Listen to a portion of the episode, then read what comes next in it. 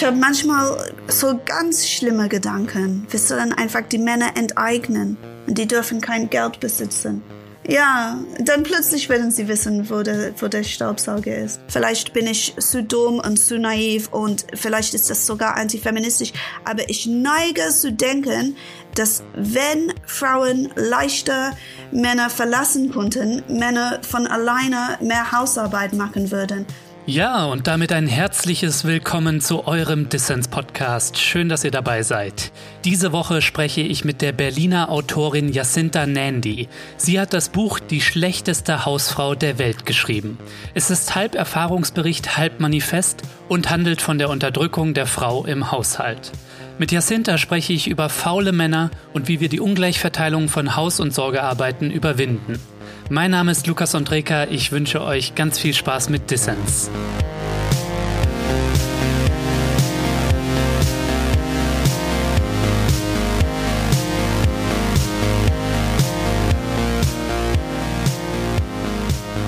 Jacinta, schön, dass du beim Distance-Podcast dabei bist. Vielen Dank. Du, bevor wir loslegen, darfst du mir noch kurz sagen, wie ich deinen Namen richtig ausspreche. Jacinta oder Jacinta? Ah, das mag die deutschen Leute so wütend auf mich. Ja, nee, wütend macht mich das überhaupt nicht. Nein, ich möchte es nur richtig machen. Also, ich bin 1980 geboren in England. Und die Leute in. England, ich weiß nicht, ob du das weißt, aber die sind nicht so respektvoll mit Namen. Ne? Komischerweise sind sie respektvoller mit Ländernamen und mit Städtenamen. Die würden niemals, okay. so wie die Deutschen sagen, immer die deutschen Namen für die polnische Städte. Ich glaube, die Engländer würden das nie machen. Aber mit Menschennamen, wir sind so respektlos und ich auch. Und deswegen, als ich hierher gekommen bin, ist es mir überhaupt nicht eingefallen, dass ich den deutschen Leuten sagen soll, wie sie meinen Namen zu, zu aussprechen sollen. Verstehst du das? Ich habe einfach gesagt, oh, ich heiße auf Deutsch Jacinta. Aha. Und jetzt nennen mich manche Jacinta und manche Jacinta und meistens bestehen die Deutschen darauf, Jacinta zu sagen, weil die denken, das ist so peinlich. Weil sie politically correct sein wollen, oder? Ja, wie? genau, und das ist denn peinlich. Ich muss sagen, ich finde Jacinta hübscher. Ich finde Jacinta hübscher als, als Jacinta und ich finde Jacinta auch, es, es passt irgendwie zu Berlin, ne? Weil die, weil die ganzen Leute, die aus arabischen Sprachraum kommen, die kennen Yasin. Okay, Jacinta, Jacinta, du darfst dir jetzt aussuchen, wie wir jetzt im Podcast weiter verfahren. Also, okay, wir machen Jacinta. Wir machen Jacinta für den Dissens Podcast. Okay, wir machen Jacinta. Jacinta, wir sind ja eigentlich zusammengekommen, um über Hausarbeit zu sprechen. Ja. Du nennst dich selbst, Jacinta, die schlechteste Hausfrau der Welt. Ja. Das klingt, als wäre es eine Errungenschaft, ein Titel, den du mit Stolz trägst. Warum bist du da stolz drauf? Manchmal ist es so, wenn du nicht in Charme trinkst, dann musst du ein bisschen stolz sein, oder? Ein so trotziger Art Stolz. Mhm. Aber ich habe auch bemerkt bei dem Titel des Buches, dass die Frauen oft sagen, oh nein, das stimmt nicht, ich bin die schlechteste Hausfrau der Welt. Und ich habe ich hab die These, dass du entweder bist gut in Hausarbeit und dann kannst du sehr gut sein oder, oder okay oder du bist schlecht. Und wenn du schlecht bist, bist du die schlechteste Hausfrau der Welt oder du, du fühlst dich so, weil eine schmutzige Wohnung, eine unordentliche Küche, die sind mit so viel Scham verbunden und, und mit Ideen von Versagen, von tief Versagen. Wollte gerade fragen, du hast schon so ein bisschen angedeutet, hat dir jemand den Titel eigentlich in deinem Freundinnenkreis irgendwie streitig gemacht? So? Ja, alle. Ah, naja, wir sind in Corona-Zeiten. Ich darf sowieso nicht so viel Besuch haben. Aber seitdem das Buch rausgekommen ist, wenn mal jemand vorbeikommt, die sind jetzt sehr missbilligend, wenn es zu ordentlich ist. Ne? Vielleicht habe ich deswegen das Buch so genannt, weil jetzt sagen sie? Schlechteste Hausfrau der Welt? I don't think so.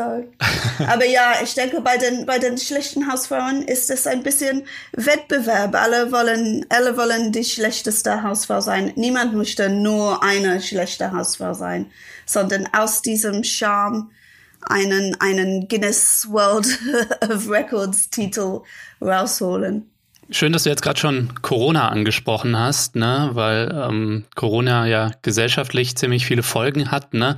Wir erleben, dass im Lockdown Gewalt gegen Frauen zunimmt und Frauen werden auch in Corona-Zeiten in diese klassischen Rollenbilder gedrängt. Ne? Neben dem Job müssen sie dann noch irgendwie den Großteil der Sorge und Hausarbeit machen. Jacinta, wie beobachtest du das, diese Entwicklung? Frauenhäuser sind voll, aber ich weiß von vor Corona-Zeiten, dass die mir gesagt haben, dass die Frauenhäuser schon damals voll waren. Ne? Mhm. Und dass die Frauenhäuser voll sind, hat natürlich mit Männergewalt zu tun. Das werde ich nicht abstreiten.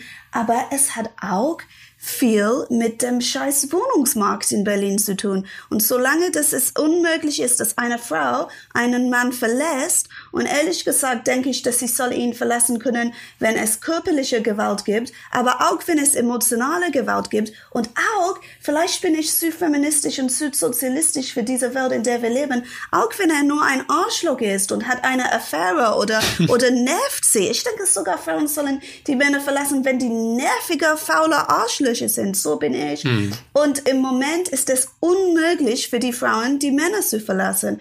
Und da finde ich, dass wir nutzen Corona als eine Ausrede, weil ich bin in ganz viele Facebook-Gruppen. Ich habe eher nichts zu tun wegen Corona. Ich bin in ganz viele Facebook-Gruppen. Ich weiß, ich bin so schlecht integriert für Mutter, die nicht Deutsch sprechen oder nicht nicht Deutsch, sondern Mutter, die auf Englisch kommunizieren wollen. Und das sind nicht nur Engländer, das sind Franzosen, Polinnen und alles Mögliche. Ne? Mhm. Und die können im Moment ihre Männer nicht verlassen. Und manche sind körperlich gewalttätig, dann müssen sie ins Zufluchtswohnung gehen oder die müssen es einfach aushalten und manche sind emotional gewalttätig und manche, manche sind ne, Lukas, fast emotional gewalttätig. Es ist nicht immer, wir haben immer dieses Gefühl, die Frau muss so blau geschlagen werden und der Mann, der Mann schmeißt mit Tellen. Manche machen eine ganz subtile emotionale Gewalt. Er erwartet, dass die Kinder total leise sind. Sie darf nicht raus mit den Kindern. Sie darf nur auf dem Spielplatz.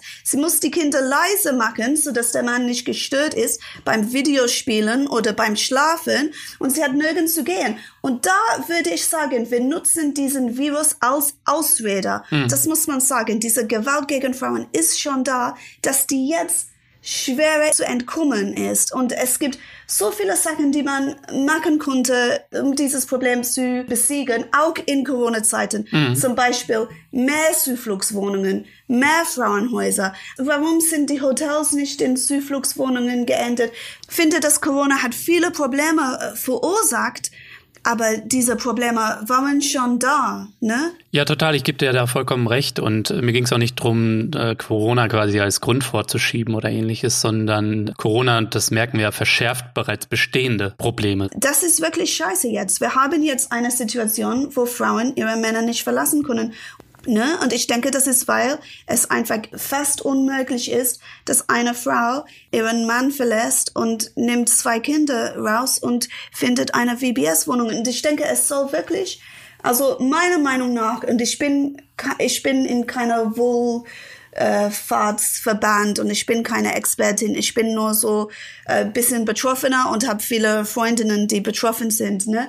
Und meiner Meinung nach soll es eine Stelle bei dem Jobcenter geben für die Frauen, die Männer verlassen wollen, so wie es gibt eine Stelle für die Selbstständige, ne? Die so Selbstständige sind eine andere Kategorie. Mhm. Ich denke, die Frauen, die Männer verlassen und eine unabhängige Bedarfsgemeinschaft gründen wollen, die sollen eine andere Stelle haben beim Jobcenter und es soll für die leichter sein, um das Geld zu kommen. Mhm. Das Problem ist, dass es einfach viel zu wenig VBS-Wohnungen gibt. Ich denke, die Leute haben keine Ahnung, wie viel schlimmer das geworden ist seit ähm, 2005, 2006, 2007. Das ist so viel schlimmer als damals. Ja, Jacinta, jetzt hatten wir einen kleinen Exkurs zur Männergewalt und wie das in der Corona-Krise für Frauen eskaliert.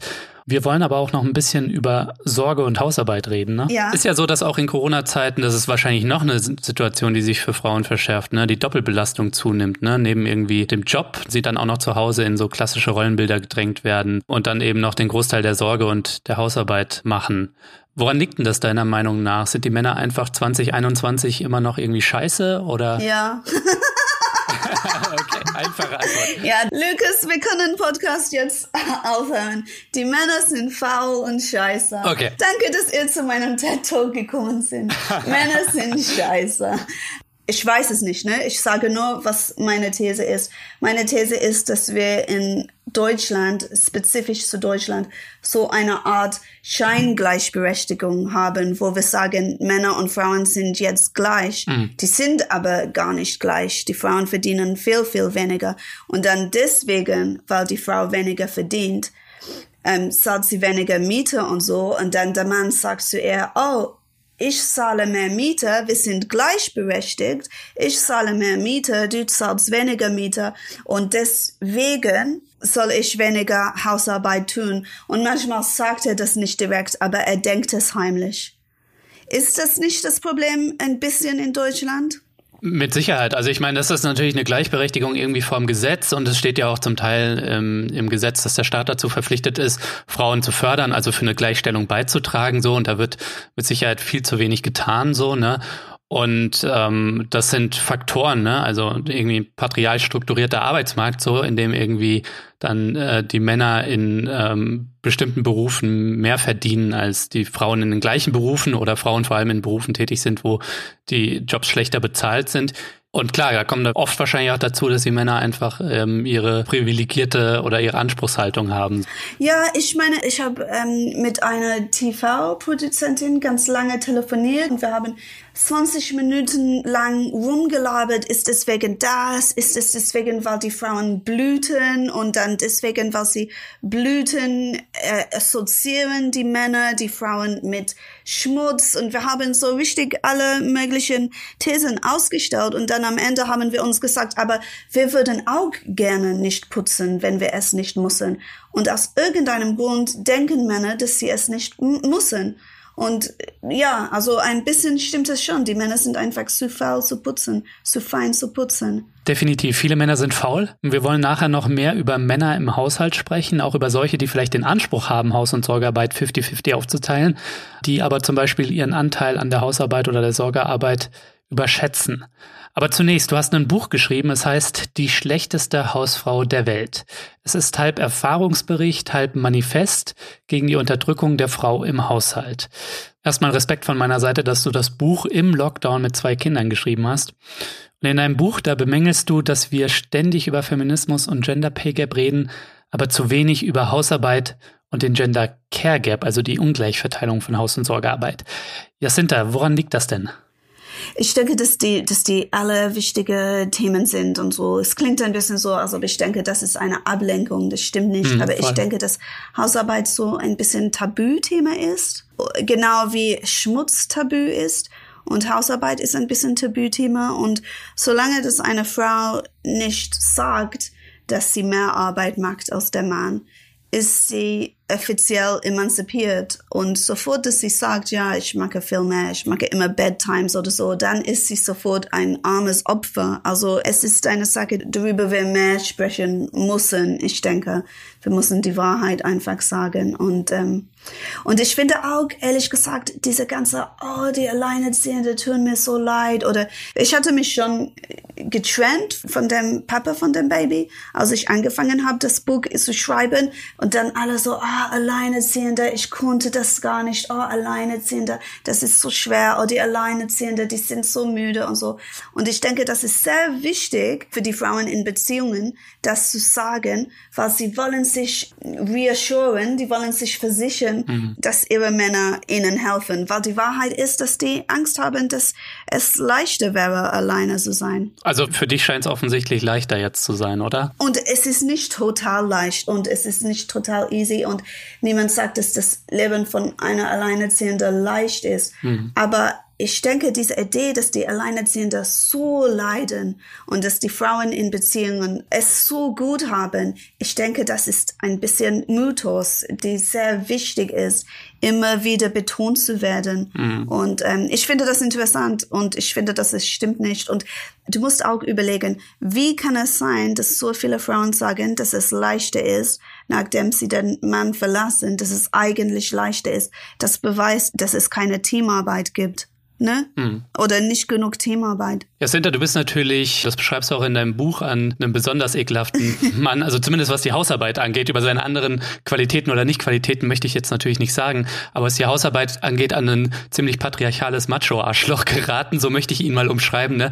Ähm, er sagt nämlich so Sätze wie, Zitat, ich bin Wissenschaftler, ich werde doch nicht Staubsaugen. So, solche Sätze sagt dein Freund Stefan dir und offensichtlich hast du ihn niemals zur Hausarbeit bewegen können so und hast dann deinen Weg finden müssen, damit umzugehen. Ähm, vielleicht kannst du das einmal beschreiben. Was war er für ein Typ und wie bist du damit umgegangen am Anfang und wie hat sich das dann verändert? Weil du hast dich ja am Ende dann von ihm getrennt. Ich weiß nicht, ob ich das so sehr auf meine Beziehung direkt zurückführen möchte, aber ich denke im Allgemeinen also die Frauen, die besser in Hausarbeit als ich sind, was sind viele, ne? Die werden vorgeworfen, oh, eure Erwartungen sind zu hoch oder deine Hygienestandards sind zu hoch und du kommunizierst nicht, du musst deine Bedürfnisse kommunizieren. Und die Frauen werden einfach vorgeworfen, dass sie es nicht hinkriegen, dass die Männer helfen. Und es gibt ganz viele Artikel, die das beschreiben, was man machen muss, wenn man möchte, dass ein Mann mithilft. Also du musst ihn viel, viel loben. Die sind nicht viel anders, die Artikel darüber, wie man seinen Teenager zu mehr Mithilfe zwingt oder bringt, wie, wie man seinen Mann überredet, mitzuhelfen. Mhm. Und ich denke, das ist alles Kacke, ne? Die sollen nicht mithelfen wollen. Die sollen einfach denken, wir sind zusammen, wir haben ein Kind, wir haben ein Haus, mhm. wir sind zusammen jetzt. Und das heißt zusammen arbeiten. Mhm. Und das denken sie nicht. Und ich denke, für viele, viele, viele Frauen, und ich rede von Menschen, die nicht in gewalttätigen Beziehungen sind, sondern nur der Partner ist faul, und das ist faul, ne? Das ist faul und es ist leicht. Es ist leicht zu sagen, oh, wenn ich putzen würde, wäre es hier sauberer. Aber ich verdiene so viel mehr als du, also kann ich gar nicht den Staubsauger anfassen, ne? Mhm. Es gibt so viele Frauen, die einfach glücklicher wären ohne ihre Männer. Leider, aber ich muss sagen, ich klinge so hart und verbittert, aber ich bin immer noch eine Romantikerin. Ne? ich habe gestern so Stellen aus The Apartment bei YouTube geguckt. Und ich glaube, vielleicht bin ich immer noch zu dumm, zu naiv, zu romantisch, aber ich glaube, dass Shirley MacLaine und Jack Lemmon am Ende von Das Apartment, The Apartment, ich glaube, die werden glücklich sein. Mhm. Er wird putzen. Er wird ein bisschen putzen, obwohl es die alten Tagen ist. Aber er, er liebt sie so sehr. Also ich bin nicht so verbittert, wie ich klinge. Ich glaube immer noch an Jack Lemmon und Shirley MacLaine die leben happily ever after. Ich, ich kenne den Film, ja, und wir wollen natürlich hoffen, dass er sich dann wie ein Teamplayer an der Hausarbeit beteiligt. Oh, bestimmt, komm. Oh, ist so süß. Ich liebe den Film. Ich glaube noch an die Liebe eigentlich. Nur weil es, äh, ich will nicht sagen, jede Frau muss ihren Mann verlassen. Ich glaube an die Liebe noch und ich glaube noch, dass ähm, viele Menschen, die zusammen ein Kind haben, können glücklich sein. Aber ich denke, die Männer sollen hm. nicht denken, dass die Kinder mit denen nichts zu tun haben. Ne? Das ist, das ist dein Kind. Sein Schmutz ist dein Schmutz. Voll. Ja, und wie überall im Leben gibt's natürlich Shades of Grey, ne? So. ja. Aber Jacinta, wenn du heute irgendwie mal ein Date hast, zum Beispiel, äh, droppst du dann gleich mal irgendwie so Themen wie Hausarbeit und Sorgearbeit, oder? Ey, ich hab, ich hab, ich hab keine Dates. Ich hab echt keine Dates. Der Teenager geht nur einmal jede zwei Wochen zu seinem Papa an einem Samstag. Und der Kleine geht jede zwei Wochen am Wochenende zu seinem Papa und da versuche ich so viel zu schreiben wie möglich in dieser Zeit, hm. wo ich kindfrei bin. Ich habe keine Dates. Und niemand fragt mich, aber, aber ich habe keine Dates. ja, das ist auch cool. Ist, ist, ist nicht ist nicht die Zeit dafür gerade für mich. Ich habe so viel zu tun. Ja, es ist auch schwierig gerade, ne, in Corona-Zeiten. Ich habe Freundinnen, die das machen, die, die noch sich treffen und die gehen in den Park spazieren. Ich bin auch, ich bin auch nicht so ein, ein eine Freundin von draußen spazieren im Kälte, in, in der Kälte. Ich ah. weiß, wir müssen das machen jetzt, weil wir sonst wahnsinnig werden. Aber ich glaube, ich hätte keinen Bock auf so ein Date, ehrlich gesagt. Alter, mittlerweile macht mich ja auch das Spazieren wahnsinnig. Also dieses Rumschleichen. Ich sage den Leuten mittlerweile schon immer, ja, aber dann bitte mit Tempo. Also irgendwie. Ey, und der Kleine läuft so langsam, dass nur zwei Meter zum Bank ist wie ein richtig langer Spaziergang nach Brandenburg. Also ich, ich, ich habe keine, ich habe keine Sorge gemacht, als sie das mit 15 Kilometer gesagt haben. Ich so, nee, ist nicht so schlimm. Wir spazieren gern drei Stunden. Jacinta, du bist Jahrgang 1980 und mit 20, also Anfang der 2000er, bist du nach Berlin gekommen. Ja. Wie kam das eigentlich, dass du Berlinerin geworden bist? Aber willst du die Wahrheit wissen? Ist voll langweilig. Ist so langweilig, die Wahrheit. Ja, dann erzähl zuerst die coole Story, also die, die du dir im Nachhinein schön redest, quasi, ja? Also, Ja. wir fälschen ja alle unsere Biografien im Rückblick. Okay, ja? okay, Und, okay. und dann erzählst du die langweilige. Ich erzähle die Lüge und die langweilige Realitätsversion. Genau. Ich sage immer, wenn die Leute mich fragen und ich will, dass die das süß finden und so, ich sage immer, oh, ich hatte Lola Rent gesehen Okay. und dann habe ich mich entschieden, nach Berlin zu kommen. Das stimmt gar nicht. Ich hatte mich schon für Berlin angemeldet und dann sah ich Lola Rent im, im, im Kino, ja, und ich so, oh mein Gott, I'm going to the coolest town in the entire world und so. Ich war so begeistert von diesem Film, der eigentlich total langweilig und dumm ist, aber es ist Spaß, ne? Es macht Spaß, den Film. Ja. Aber der Grund, weshalb ich Berlin ausgesucht habe, ich musste nach Deutschland kommen für ein Jahr, um mein Deutsch zu verbessern. Wir, wir haben so schlechte Standards in England, um Deutsch zu lernen, ja. Und die haben mir so ein Formular gegeben und da gab's die ganze Bundesländer. Und die sind gar nicht berühmt in Großbritannien. Und ich soll die eigentlich wissen, weil ich Deutsch studiere. Aber ich hatte diese, diese Wörter nie vorher gesehen. So schlimm ist unsere German Studies in England. Schleswig-Holstein und Rheinland-Pfalz und Baden-Württemberg, die waren so unberühmt. Ich kannte nur Berlin, Bremen und dann weißt du, was ich getan habe? Ich sollte drei aussuchen und ich habe geschrieben Berlin und dann habe ich unten geschrieben, meine zweite und dritte Wahl ist auch Berlin. Okay, verstehe. ja, aber ist mir nicht eingefallen, dass äh, Köln und Düsseldorf muss auch irgendwo sein. Nein, ich so, Schleswig-Holstein?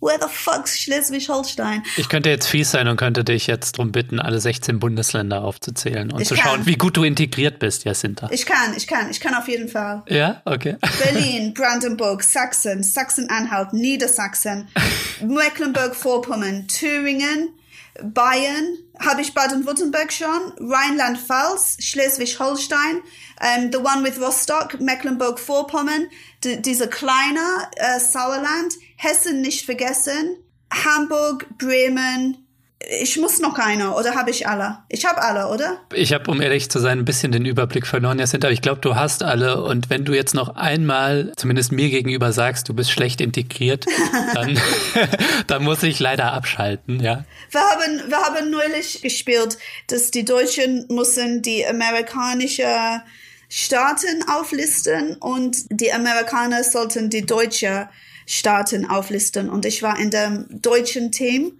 und ich habe sehr schlecht gemacht. Es sind ja auch super viele, also das ist ja auch voll schwierig. 51 oder so, glaube ich. Alles klingt wie eine, eine Stadt, ne? Also Michigan, ist das eine Stadt oder ein Staat? Ich habe nur neulich dieses Spiel gespielt und trotzdem jetzt weiß ich nicht mehr. Bist du eigentlich öfters nochmal in London oder gar nicht so sehr? Wenn, wenn, wenn Corona nicht da ist, dann äh, ja. Und ich weiß, das ist schlecht wegen der Umwelt. Ich bin 40 geworden, 4. April 2020. Da habe ich natürlich gecancelt und ich bin nicht da seit einem Jahr jetzt.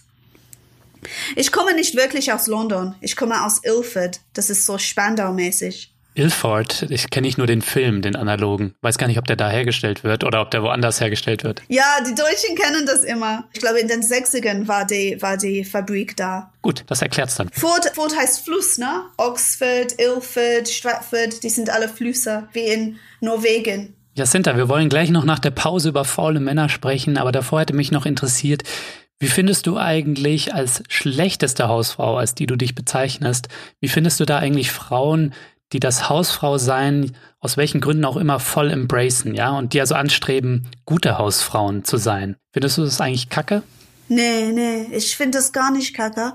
Und ich finde es ein bisschen verlogener Feminismus zu sagen, dass eine Hausfrau muss einen Teilzeitjob haben und dann die ganze Hausarbeit und die ganze Kindererziehung haben und dann ist sie emanzipiert. Aber wenn sie sagt, nein, ich will chillen, während das die Kinder in der Kita sind, weil das ist genug Arbeit, dann ist sie total das arme Opfer. Das finde ich ein bisschen schwachsinnig. Und ja, ich, ich, ich finde das nicht schlimm, wenn die das machen. Natürlich bin ich voll neidisch. dass die das hinkriegen. Mhm. Ich hätte das nie hingekriegt. Und ich denke, dass ein bisschen diese Ablehnung von Hausfrau sein, was ich auch verstehe. Ich verstehe, dass man genervt ist und man denkt, dass diese Mutter in Prenzlauer Berg, die so viel Kaffee trinken, dass sie sich selbst unterdrücken. Ich verstehe diesen Impuls, aber ich denke, diesen Hass auf die Hausfrau kommt von einer faker kapitalistischer Feminismus vielleicht. Und dass alle Menschen müssen beitragen zu der Wirtschaft, um Wert zu haben. Und ich denke, scheiß drauf. Mhm. Und eine Sache, die ich sehr interessant finde, sehr, sehr interessant, ein Vergleich, wir haben gerade über England so viel gesprochen, ein Vergleich zwischen England und Deutschland, ein ganz großer Unterschied ist, dass eine Mutter in Großbritannien darf Hartz IV sein und sich Hausfrau nennen. Ne? Und sie darf sagen, ich widme mich meinen Kindern, es hat nicht geklappt mit meinem Mann oder ich hatte nie einen Mann. Das Sozialamt hilft mir und natürlich ist es schwieriger in England geholfen werden von dem Sozialamt. Aber und ich meine nicht, sie darf das machen in Bezug auf der Regierung, auf die Regierung. Ich meine in Bezug auf Social Acceptance. Ne? Sie darf sagen, ich bin eine Hausfrau. Hm. Und ähm, ich finde das ehrlich gesagt okay. Vielleicht ist das jetzt ein bisschen hippie, aber ich denke, Kindererziehung und Kochen und alle diese Sachen, die sind auch kreative Aktivitäten und ähm, ich finde das eigentlich okay. Und ich finde es interessant, dass in Deutschland, wo diese Idee von Hausfrau so beladen ist und du musst wirklich perfekt sein und deine Wohnung muss perfekt sein und du darfst die Kinder nie anziehen und du sollst dumm sein und da, da, da, dass gleichzeitig existiert diese Idee, dass die Hausfrau es gar nicht gibt. Ne? Mhm. Es gibt keine Hausfrauen mehr. Die gehören zu der Vergangenheit. Äh, niemand ist mehr Hausfrau, alle sind gleichberechtigt, alle arbeiten. Also das hat ein bisschen mit diesem deutschen Arbeitsethik zu tun, oder? Ein bisschen denke ich, dass die Ablehnung der Hausfrau als unemanzipiert hat mit dieser deutschen Fetisch für immer arbeiten zu tun, oder? Immer Geld verdienen. Vielleicht, ja. Vielleicht, ich weiß nicht. Aber ich finde es interessant ich kenne keine Alleinerziehende in Deutschland, die Hartz IV ist, die sagt, ich bin Hausfrau. Die sagen alle, oh, das wird ein paar Jahre dauern, ich passe auf meine Kinder auf, aber nachher werde ich mein Business wieder pflegen, ich werde wieder was lernen, da, da, da. Niemand, niemand sagt, ich bin jetzt für die Kinder da und das ist mir scheißegal.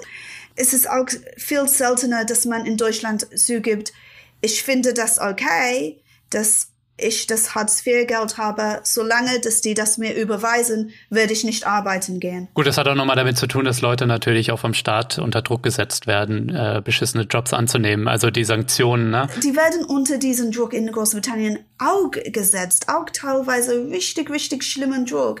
Aber irgendwie ja ist die Unterschicht in England ein kleines bisschen schutziger. Ne?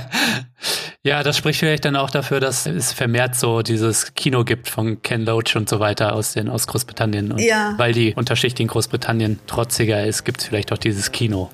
ja, oder, oder, vielleicht sind wir trotzig, weil wir so viele Ken Loach Movies geguckt haben. Ja, genau, oder, oder so.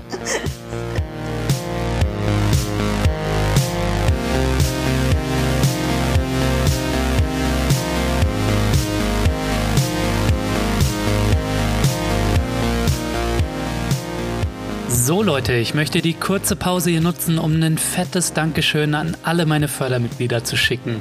Ohne euren Support wäre das hier nicht möglich, dieser Podcast. Und dafür möchte ich euch allen von Herzen danken. Wenn dir Dissens auch gefällt und du noch nicht dabei bist, dann werde doch jetzt Fördermitglied. Mitmachen kannst du schon ab 2 Euro im Monat Und du tust damit nicht nur etwas Gutes, nein, du hast auch Woche für Woche die Chance auf coole Gewinne. Auch diese Woche verlose ich was Nettes und zwar das Buch von Jacinta, die schlechteste Hausfrau der Welt. Alle Infos hierzu und dazu, wie du bei Dissens dabei sein kannst, findest du natürlich in den Show Notes und auf dissenspodcast.de.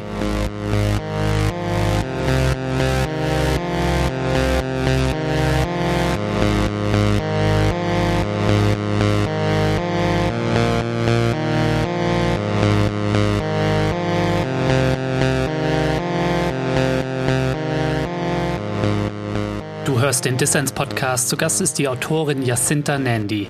Wenn ihr mehr über sie wissen wollt, dann schaut doch mal in die Show Notes, da habe ich euch weitere Infos verlinkt. So, und jetzt starten wir Part 2 unseres Gesprächs. Jacinta, für was ich mich noch interessiert hatte, ne, ähm, bevor du das, ich sag mal, das Schlechtsein als Hausfrau als politisches Statement auch embraced hast, ja, Davor hast du, das beschreibst du in deinem Buch, ja durchaus versucht, eine gute Hausfrau zu sein. Und weil dein Kerl halt irgendwie faul ist, musste ja trotzdem jemand den Haushalt managen. Und das hast du halt versucht zu machen, ne? Und vielleicht kannst du das einmal beschreiben, wie du das versucht hast und weil du schreibst dann auch davon, dass du eintauchst in die Welten von sogenannten Cleanfluencerinnen und Hausfrauen-Communities und Putz-Podcast als Überlebenshilfe. Ne? Vielleicht kannst du uns aus dieser Episode oder aus dieser Zeit mal eine Geschichte erzählen. Also, was ich wirklich sagen möchte, ist, dass obwohl ich das Schlechtsein als Hausfrau embraced habe, das habe ich gemacht aus, aus dem Not, weil ich nicht besser sein kann. Mhm. Und ich finde es auch hübscher, wenn die Wohnung aufgeräumt ist. Ich meine, es ist stressig, ne? Wenn die Wohnung unaufgeräumt ist, ist es stressig und Feminismus hin oder her. Wenn ich reich wäre, würde ich jeden Tag eine Putzfrau bestellen, ne? Also es ist nicht so, dass es mich nicht stört. Hm. Und ja, ich habe wirklich, wirklich, wirklich versucht, mit der Hilfe von diesen Cleanfluencerinnen, die wirklich, die haben teilweise wirklich gute Tipps und ich habe wirklich versucht, mein Leben und damit meine ich die Wohnung, die Büder in Ordnung zu kriegen. Und die haben wirklich tolle Tipps, ne?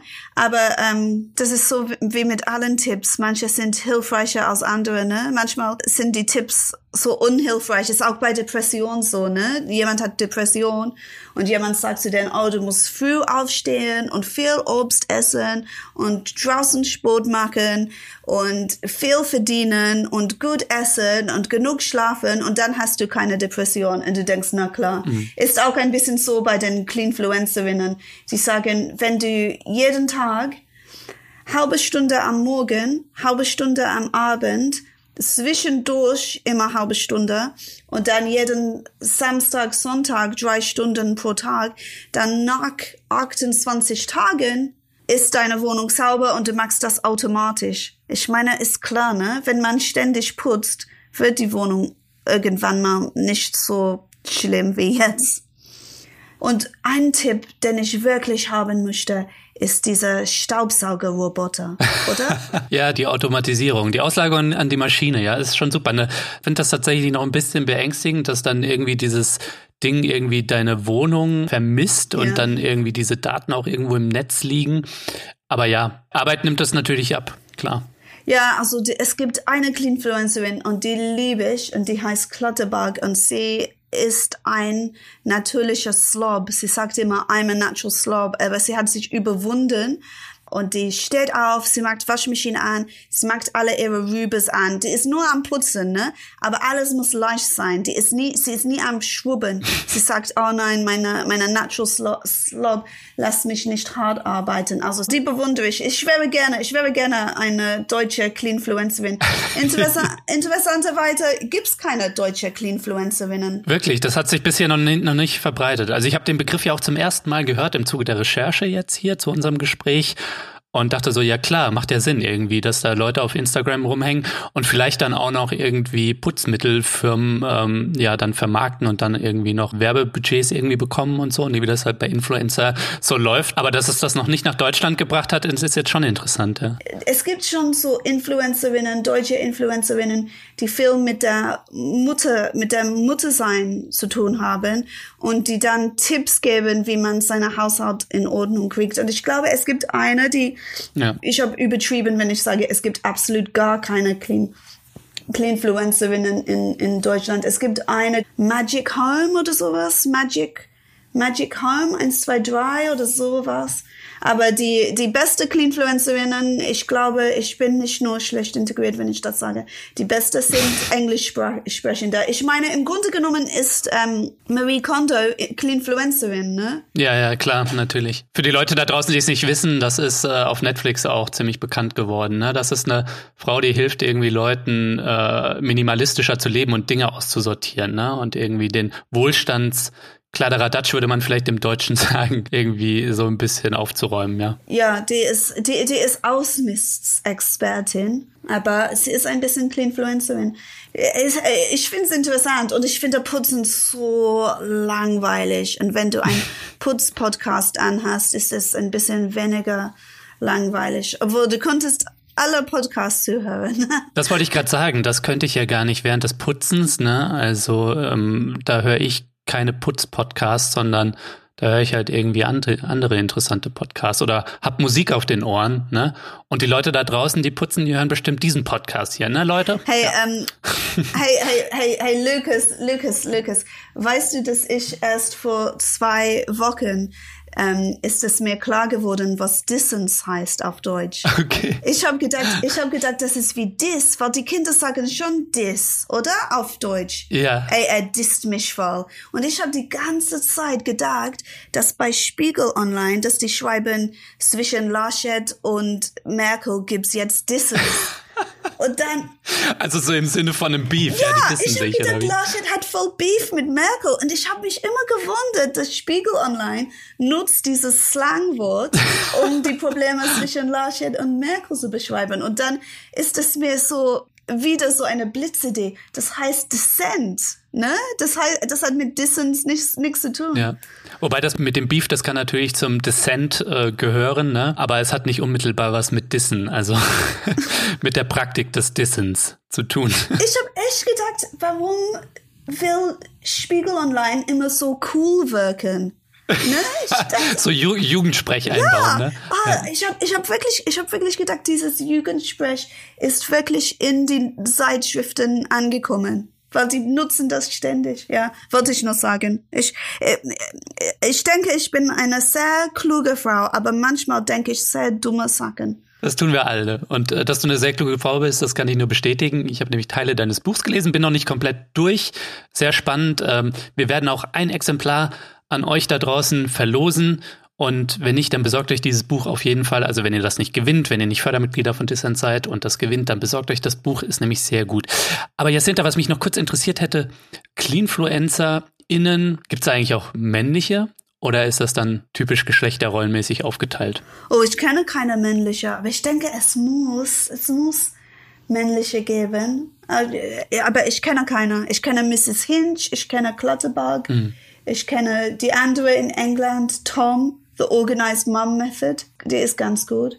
Die, die sagen alle dasselbe, ne? Einfach aufräumen, jeden Tag ein bisschen. Ist wie Diäten, ne? Ja, Diäten ja. machen alle dasselbe, friss weniger, aber du versuchst dich, dich zu tricksen, dass mit diesem Diät es klappen konnte. Ist so ein bisschen wie beim Vokabel oder beim Sprachenlernen, da sagen die auch immer, jeden Tag zehn Minuten und dann hast du die Sprache irgendwie nach einem Jahr. Oder beim Gitarre spielen, jeden Tag zehn Minuten so. Aber nimm aus dem stressigen Alltag mal diese fucking zehn Minuten, ne? Wenn du dann irgendwie furchtbar müde nach der Arbeit oder nach, nach dem Schreiben bei dir zum Beispiel bist, ne? Aber stell dir vor, wenn ich, wenn ich zehn Minuten Vokabel gelernt hätte, nachdem ich in Deutschland war, vielleicht hätte ich nicht 20 Jahre lang gedacht, dass Dissens di mit Dissens zu tun hat. Aber wo bliebe da der Spaß? Wo bliebe der Spaß?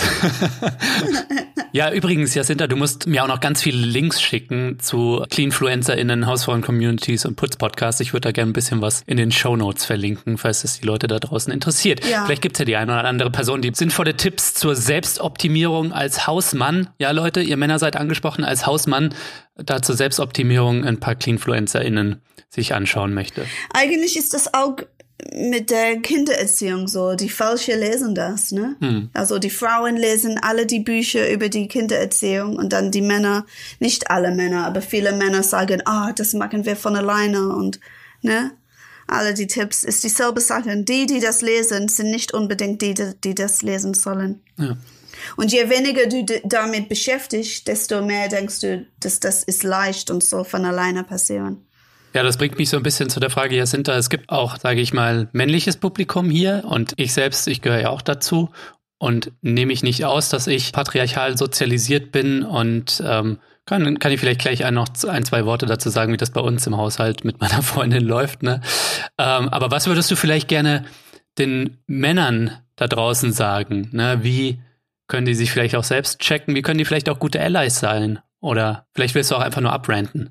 Okay, ich sage dir, wie die Männer zu meinem Buch reagiert haben. Gerne. Ganz viele Frauen, ich glaube nicht alle Frauen, aber fast alle, die sich bei mir gemeldet haben, haben gesagt, das Buch ist sehr, sehr, sehr lustig. Und ein paar haben gesagt, es ist auch traurig. Und mehr Männer haben gesagt, oh, dieses Buch ist ähm, sehr, sehr, sehr traurig. Ich fand das Buch so traurig. Ich war so deprimiert danach. Und dann viele Männer haben gesagt, oh, dein Buch ist interessant, aber es geht nicht um Deutschland. Es geht nicht um deutsche Männer. Es geht um deine Beziehung und deine schwierige Beziehungsdynamik. Und das hat mit Deutschland und das hat mit mir nichts zu tun. Und ich würde sagen, dass wenn das stimmt, dass das sehr gut ist. Und ich würde gerne fragen, dass man kontrolliert, ob das wirklich stimmt, ob, ob, ob die Freundin wirklich denkt, dass dieses Buch so irrelevant ist für Deutschland oder für sie. Weil keine Frau hat mir geschrieben, dass dieses Buch übertrieben ist hm. und dass meine Beziehung so untypisch ist. Und ganz viele Männer haben das mir gesagt. Diese Beziehung ist nicht typisch. Und die Frauen haben das nicht gesagt. Ich meine, natürlich, die Frauen, die mich schreiben, schreiben mich an, weil das Buch die angesprochen hat. Aber ich würde gerne, dass man einfach, statt zu reagieren, kontrolliert, kontrolliert bei sich, ob das stimmt, ne? Hm. Ja, aber interessanterweise, was den Gender Care Gap, wie das Neudeutsch, sage ich mal, heißt, zeigen zumindest Studien und das thematisierst du auch in deinem Buch dass Männer den Anteil ihrer unbezahlten Hausarbeit und Sorgearbeit, den sie leisten, im Vergleich zu Frauen überschätzen. Habe ich letztens auch nochmal einen Artikel drüber gelesen. Woran liegt das deiner Meinung nach, dass Männer irgendwie dazu tendieren, das, was sie im Haushalt, und da nehme ich mich tatsächlich nicht aus, ja, habe ich jetzt vor dem Gespräch auch noch mit meiner Freundin drüber gesprochen, ne? Ähm, das ist bei uns nämlich ständig Thema und wir versuchen uns da zu reflektieren in unserer Beziehung, ne?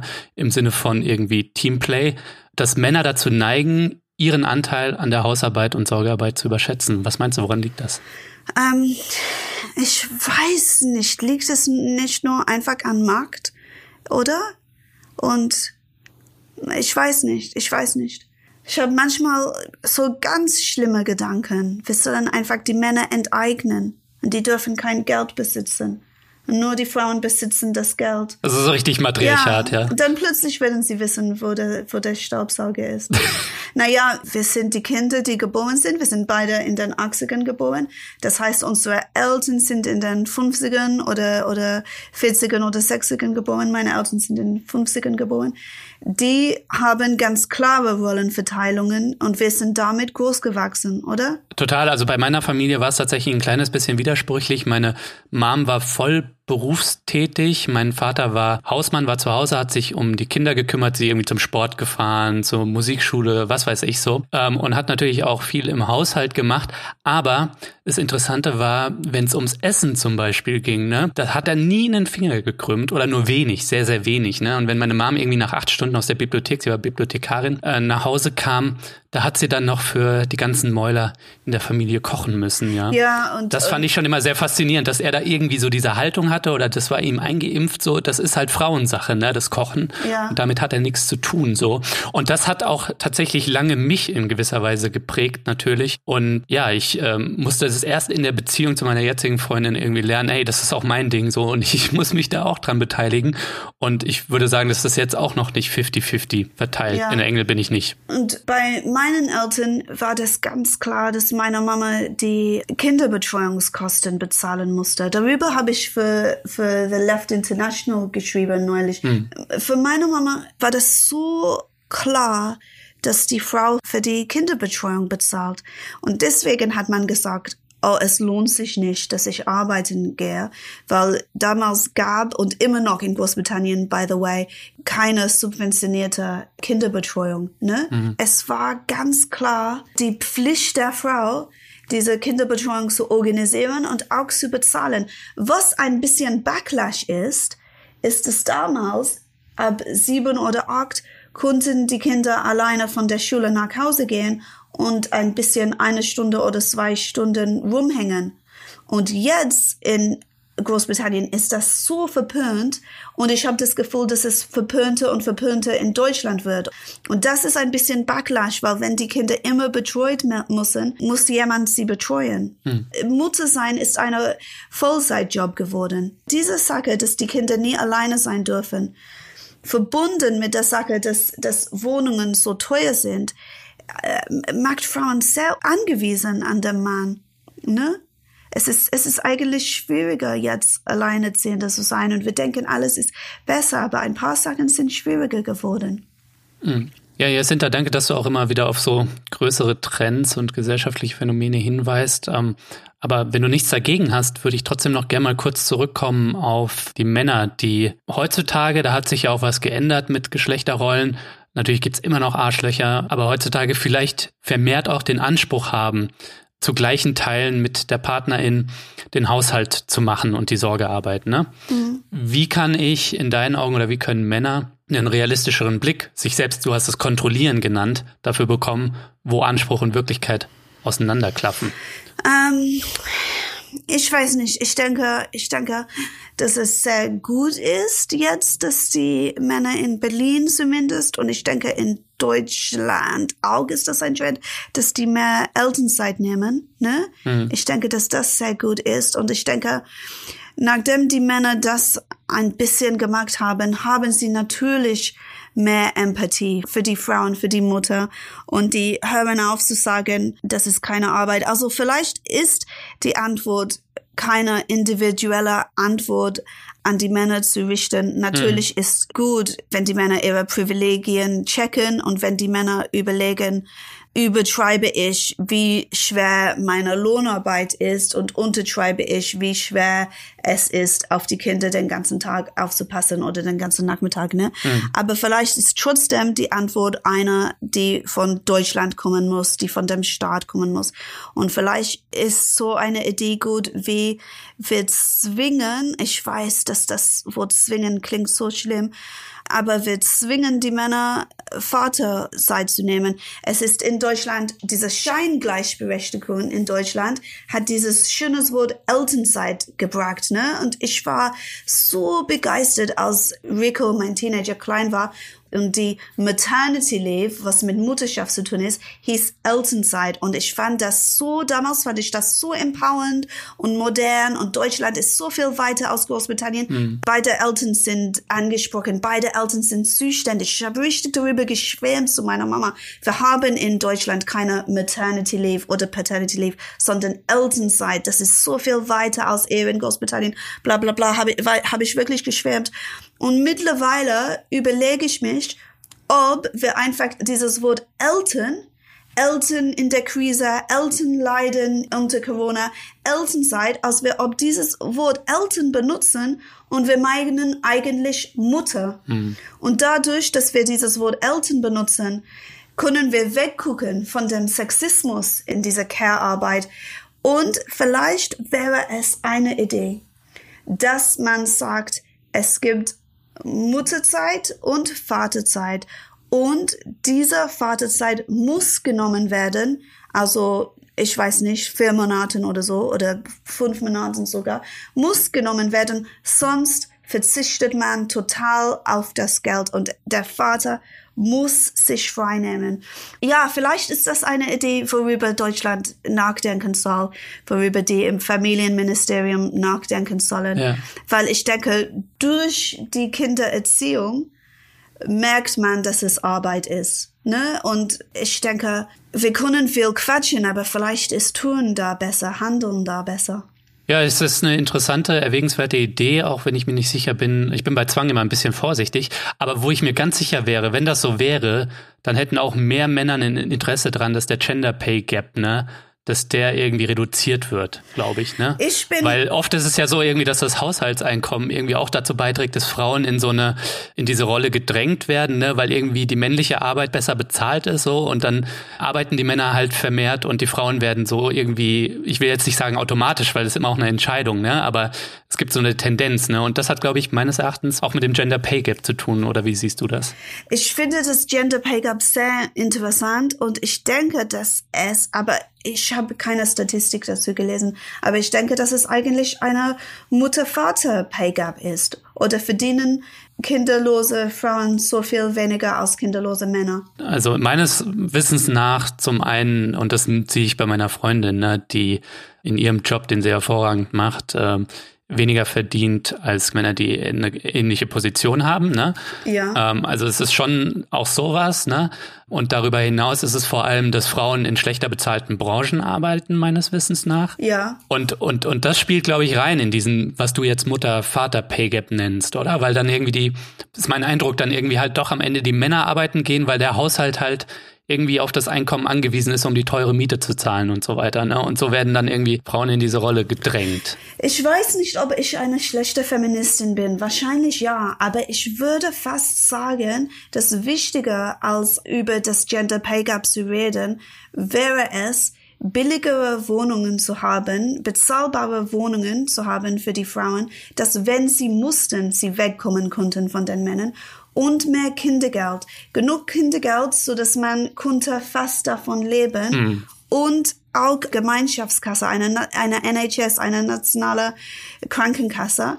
Und ich denke, wenn diese Sachen passieren würden, dann würde von alleine die Frauen befreiter oder die Mutter befreiter das Leben mit Kindern und das Leben mit Kindern machbarer und die Vereinbarkeit von Kind und Karriere ähm, leichter. Und ich, ich weiß nicht, ob ich recht habe. Vielleicht spinne ich und vielleicht, vielleicht bin ich zu dumm und zu naiv und vielleicht ist das sogar antifeministisch. Aber ich neige zu denken, dass wenn Frauen leichter Männer verlassen konnten, Männer von alleine mehr Hausarbeit machen würden.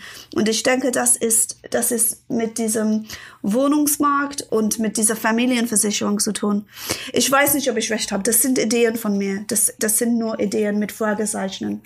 Ja, also ich finde das großartig, was du da sagst, weil ähm, es für mich irgendwie so den Anklang ähm, hat oder nicht nur den Anklang, sondern so ein sozialistischer, feministischer Begriff. Ich wäre sehr interessiert und ich glaube, wir wissen beide die Antwort. Ich würde gerne statt einer Gender, was hast du gesagt, Gender Pay Gap, statt einer Gender Pay Gap eine alleinerziehende Pay Gap sehen. Hm. Ich bin ein bisschen hin und her gerissen wegen dem BGE, bedingungsloses Grundeinkommen. Mhm, ich ja. denke, ich bin dafür, aber ich bin nicht so leidenschaftlich dafür, ne?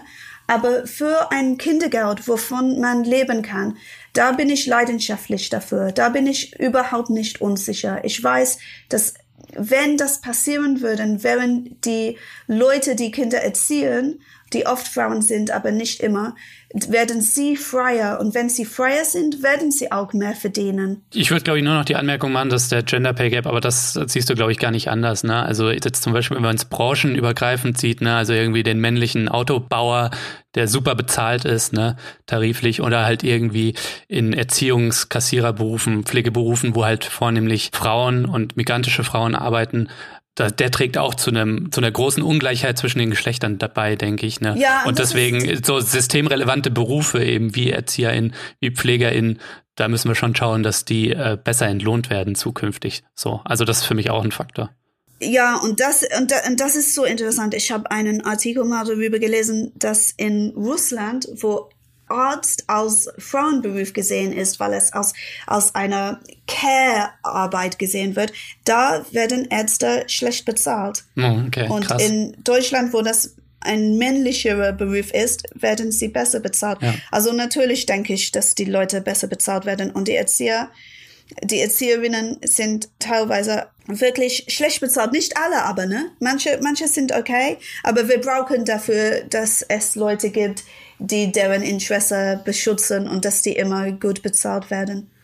Ja, das ähm, erklärt dann auch so oder löst so ein bisschen die Frage auf, wie können Männer sich als gute Allies zeigen? Sie können Frauen in diesen feministischen Kämpfen diesen gesellschaftlichen Kämpfen natürlich unterstützen, sei es der Gender Pay Gap, sei es irgendwie äh, die Wohnungsfrage, die auch eine explizit feministische ist. Jetzt möchte ich trotzdem nochmal zurück, weil es so schön ist, irgendwie im, im Haushalt, ne? Ja. Also mein Eindruck war so ein bisschen irgendwie drüber reflektieren und äh, die PartnerInnen fragen, ne? Also ist, ist super wichtig, ne? Also mir ist nämlich, das hat mir meine Freundin im Vorfeld dieses Gespräches gesagt, so, wir versuchen es 50-50 aufzuteilen, ne? So, irgendwie was das Putzen angeht, die Einkäufe, Müll rausbringen und was so im Haushalt eben an Arbeiten anfällt, so aber sie hat mir gesagt, dass sie viel zwischendrin macht, was mir gar nicht auffällt. Ja. So, also hier nochmal die Anrichte abwischen und so hier nochmal morgens das Waschbecken sauber machen, während ich einmal in der Woche irgendwie das Bad putze, ja. ähm, macht sie aber jeden Morgen nochmal ähm, das Waschbecken ganz kurz sauber so. Ja. Und das sagt sie mir, würde ich nicht sehen. Das ist das eine. Und sie sagt mir, ich würde ihr häufiger Dreck hinterlassen. Also wenn ich zum Beispiel koche, dann sieht die Küche danach dreckiger aus, als wenn sie das macht. Und das verursacht verursacht ihr Arbeit. Ja. So, und das fand ich ganz interessant. Und das ist natürlich was, wo ich dann versuchen werde, dran zu arbeiten, so. Und ich hoffe, das gelingt mir.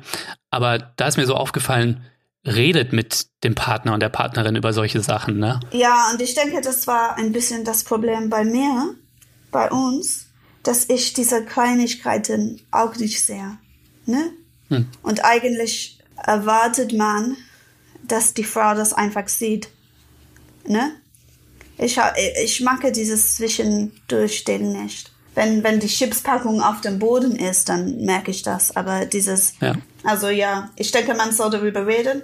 Mir war es ziemlich anstrengend, darüber zu reden. Ne? Mhm. Ich bin wach.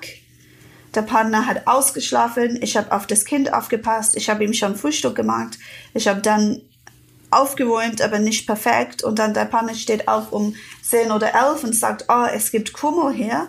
Warum hast du das nicht weggeräumt? Ich war zu stolz zu sagen, hallo, ich habe jetzt drei Stunden, vier Stunden mehr als du Arbeit geleistet. Du kannst einfach alleine diese drei, vier Krümmungen wegwischen. Hm. Ähm, das kam mir wie Betteln vor. Also vielleicht ist wirklich die Antwort, dass die Männer das Gespräch suchen, weil es eine, eine Unfairheit gibt. Voll da sehe ich auch äh, mich selbst und alle da draußen äh, in der Pflicht, die männlich sozialisiert sind ähm, und die unbewusst bewusst Privilegien genießen, ausspielen, wie auch immer, dass die in der Pflicht sind. Ne? Es ist nicht die Aufgabe der Frauen, die Männer zu erziehen, wie du das gesagt hast, wie ein Kleinkind zu erziehen, ne? sondern ja. die Männer müssen schon auch ein Interesse dran haben. Und wenn sie das nicht haben, wie dein Ex, der Stefan, wie er im Buch heißt, so, dann hilft dir auch das Reden nicht, ne? Sondern es ja. macht einen dann nur fertig wahrscheinlich. Ja. Oder wenn man die Kohle hat, dann schafft man sich halt eine migrantische und wahrscheinlich weibliche Haushaltshilfe an. Nicht wahrscheinlich weiblich. Ich habe Helpling gemacht, ne? Und ähm, mhm. es ist Erzähl so davon. interessant. Von wegen Gender Pay Gap, bei Helpling sind die Frauen immer teurer als die Männer. Ist das interessant? Das ist interessant, oder? Das ist interessant, das wusste ich nicht, ne? Die, die Männer kosten immer 14 Euro pro Stunde und die Frauen kosten 18, 17, 18. Ja, also was ich denke, ist ziemlich antifeministisch. Vielleicht putzen die Frauen besser. Oder vielleicht ist es nicht antifeministisch. Die haben einfach mehr Übung, oder? Die sind geübter drin. Oh, das, das ist natürlich ein guter Grund sein, dass es sich so marktmäßig dann einstellt, ne? Dass dann irgendwie halt die Preise dann dementsprechend wegen der Qualität höher einfach sind, ja. Ja, das könnte sein, ne? Das ist nicht antifeministisch. Die haben vor Helpling mehr Erfahrung gesammelt und so, ne? Ja. Das ist einfach, das ist einfach, ähm, das macht Sinn. Die sind dann die erfahrene äh, Arbeitende. Ja, ich habe ich hab Helpling gemacht. Ähm, ich weiß, die Leute denken, dass das sehr schlimmer Feminismus und sehr schlimmer Sozialismus ist. Aber ich, ich denke, dass ich denke, dass wenn man Putzkräfte gut bezahlt, ist das eine eine okay Arbeit. Die sind, die sind wirklich gut in Putzen und, und, und die sollen bezahlt werden. Natürlich ist das Problem mit Helplingen so, dass die alle Freiberufler sind. Mm. Das ist schwachsinnig, ne? Mhm. Die sind alle Freiberufler. Die können nicht bei der Künstlersozialkasse sein, weil Künstlersozialkasse wahrscheinlich Putzen nicht als Kunst ansieht. Um, ähm, und die, hier wird auch die Antwort lauten, eine, eine, eine, eine, eine nationale Krankenkasse, oder? Ich wäre, ich wäre wirklich davor, dafür. Und ich weiß, wenn man darüber redet, sagt man ganz schnell, oh, die NHS ist so kaputt. Aber die NHS ist kaputt gespart, ne? Ich denke, in Deutschland, wir konnten das hinkriegen. Eine deutsche NHS. Ja, wobei ich mich immer frage, ähm, wenn du sagst, irgendwie ähm, ist wichtig, dass Putzkräfte gut bezahlt werden. Ja, das ist wichtig. Ich frage mich aber immer, ob im Postkapitalismus, wenn wir den denn anstreben, ob es nicht viel eher darum geht, dass wir alle irgendwie nicht in so vielen Jobs drin hängen, so gestresst sind, dass wir irgendwie selbst die Zeit haben, uns um unseren Haushalt zu kümmern. So, und dass das auch nicht so angesehen wird als sowas Schlechtes, was man irgendwie auslagert und was dann in den globalen Sorgenketten dann Stück für Stück dann bei eben schlecht bezahlten, oft migrantischen ähm, Arbeitskräften irgendwie landet. Weißt du, wie ich meine? Also wie stellst du dir das vor? Die postkapitalistische Utopie, ja. in der ich leben würde, genau. würde ich ein, einmal pro Monat eine Putzkraft bestellen. Und ich werde sie total gut bezahlen. Und, ähm, und die sind einfach talentierter in Putzen als ich. Mhm. Ne? Die, die können einfach, die können in Ecken sehen und die können auch, manche richtig gute Putzkräfte, die sind wie Cleanfluencerinnen wirklich und die sagen dir, oh, du sollst hier den Reis machen, du hast das immer falsch gemacht und ich weiß nicht, was die sehen, aber die haben recht, ne? Die, die, dein Reis muss da und die Nudeln da. Manche Leute haben einen Blick auch für sowas. Hm. Also ich denke, einmal im Monat Deep Clean. Könnte ich mir gut vorstellen, ja. Müsste ausgehandelt werden, was gut bezahlt ist, ne? Im, im Postkapitalismus, in dem wahrscheinlich Geld trotzdem immer noch eine Rolle spielen wird, ne? Ja, und ich denke, ich bin die schlechteste Hausfrau der Welt. Ich bin nicht körperlich beeinträchtigt, aber ich bin, ich brauche wirklich Hilfe. Vielleicht ist das eine Ausrede, um Leute auszubeuten. Es war sehr spannend, Jacinta. Ich danke dir viel, vielmals für das Gespräch. Ja, ich danke mich, dass ich dabei sein durfte.